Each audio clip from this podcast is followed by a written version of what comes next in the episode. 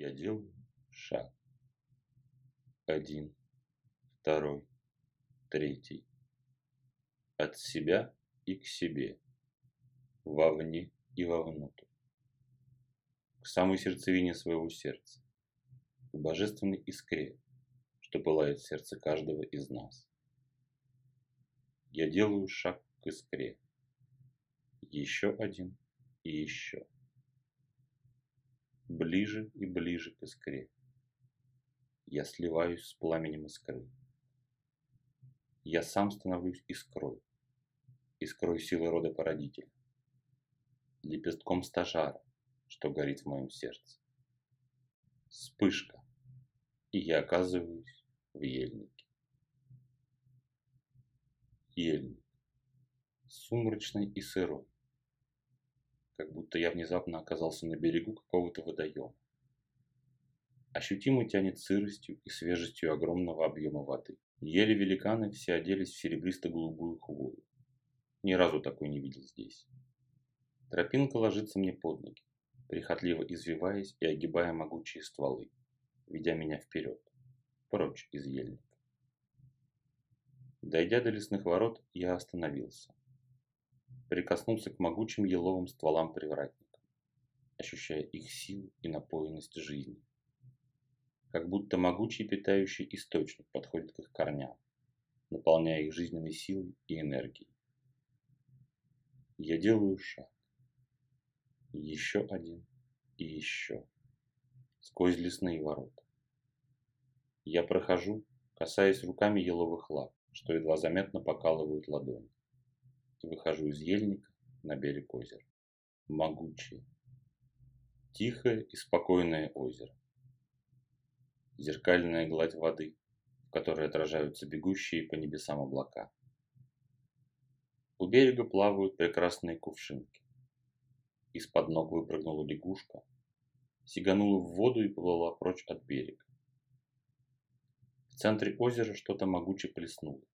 Лишь круги пошли по воде да волна качнула прибрежную осоку. Я огляделся. Чуть вдали в озеро впадала быстрая река, чьи видимые мне пороги образовывали небольшие водопадики. На одном из таких водопадиков стояла водяная мельница, и звонкий быстрый поток, втекающий в озеро, резво крутил водяное колесо. Весь, видимый мне до мельницы берег, зарос могучими раскидистыми ивами что, нежно касаясь воды, омывали в ней свои ветви. Я подошел к берегу, низко поклонился воде, кинул в нее горсть припасенных хлебных крошек и зерна, тут же подхваченных стайками резвых водяных обитателей. Дух водный, прими требу мою от чистого сердца тебе приносимую. Прими требу мою во имя твое творимое, произнес я. Далее сорвал лист растущего на берегу лопуха, положил на него угощение для водного духа, с поклоном опустил лист на воду и слегка оттолкнул его от берега.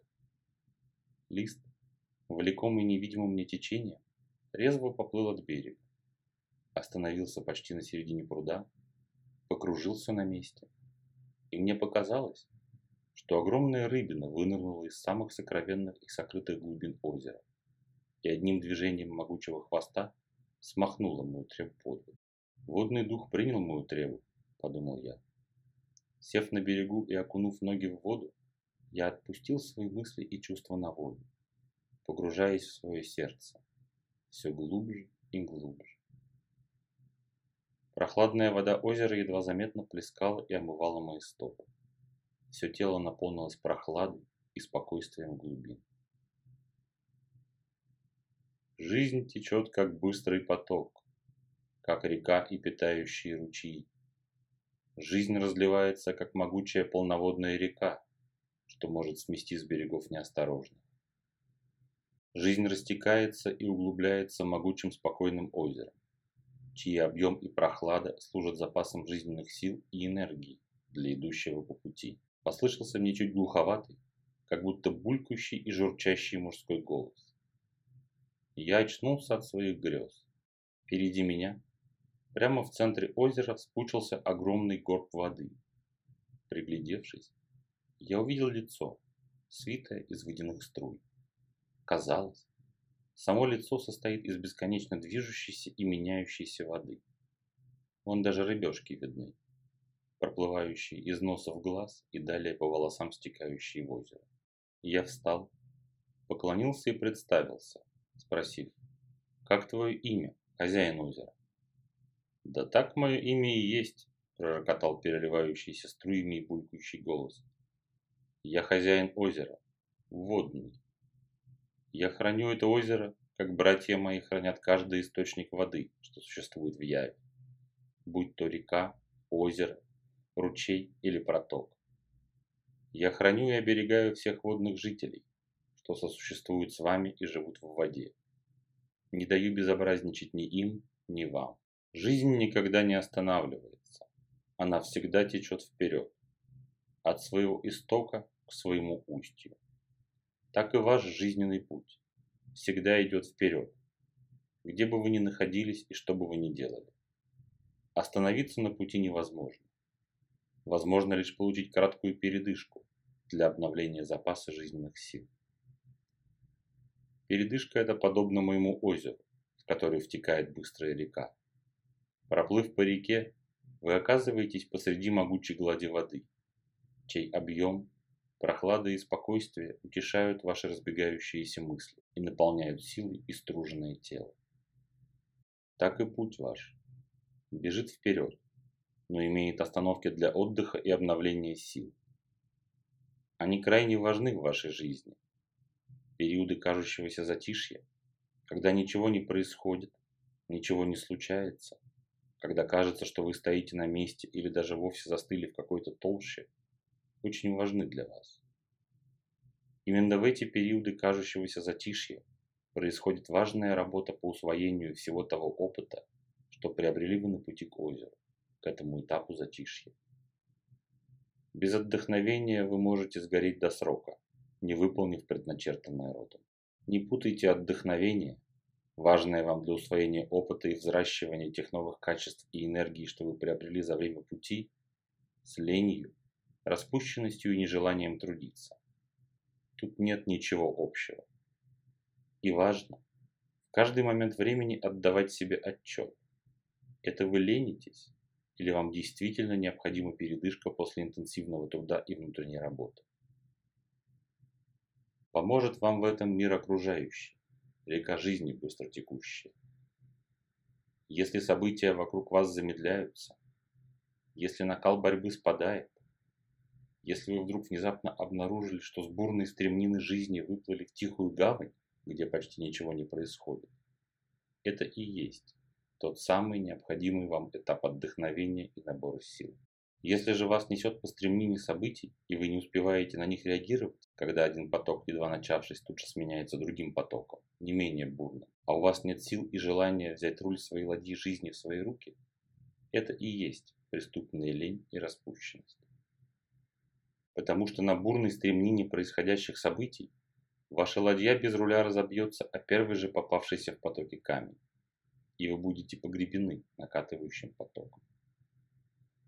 Зорко смотрите в свое сердце. Оно подскажет, когда это так необходимая вам передышка, а когда наоборот. Надо стиснуть зубы и крепче держать руль своей ладьи. Голос водяного затих. Водный лик стремительно приблизился к берегу озера. Кажется, что огромная волна накатила на меня. Почти у самой кромки воды водный остановился и оглядел меня. Его уста разверзлись, и вместе с вытекающими струями воды я услышал. Вы все состоите из воды, почти из тела моего. В минуты трудности и печали обратитесь к воде. Налейте ее в чашу хотя бы, если нет возможности коснуться живой текущей воды в ручье или реке. Почувствуйте родство воды внутри и воды вовне. Пусть ваша внутренняя вода течет к воде внешней, смешивается с ней, нося от вас горести и печали, вашу боль и страдания, ваши бессилие и страхи. Так очиститесь вы от гнета на вашем сердце. И потом, погрузив ладони уже в живую текущую воду, вы сможете напитаться живительной силой потока. Вода живая и мертвая есть в вас самих. Вы просто забыли об этом. Живая и мертвая вода – это ваша кровь, артериальная и венозная. С приложением толики вашего огня сердца и вашей духовной силы она исцелит любые явные раны и уберет все то, что не должно существовать в вашем явном организме. У крови явной есть близнец, кровь духовная. Ваш пламень сердца, что течет по вашим духовным жилам и энергоканалам.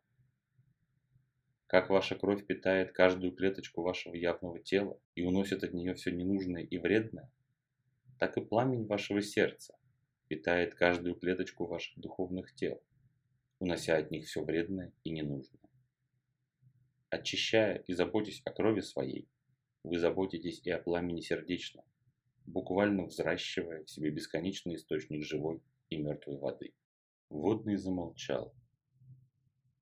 Его образ стал погружаться в озеро, таять и сливаться с зеркальной гладью воды. Образы перед моими глазами стали рассыпаться, таять, уходить в неведомые мне глубины.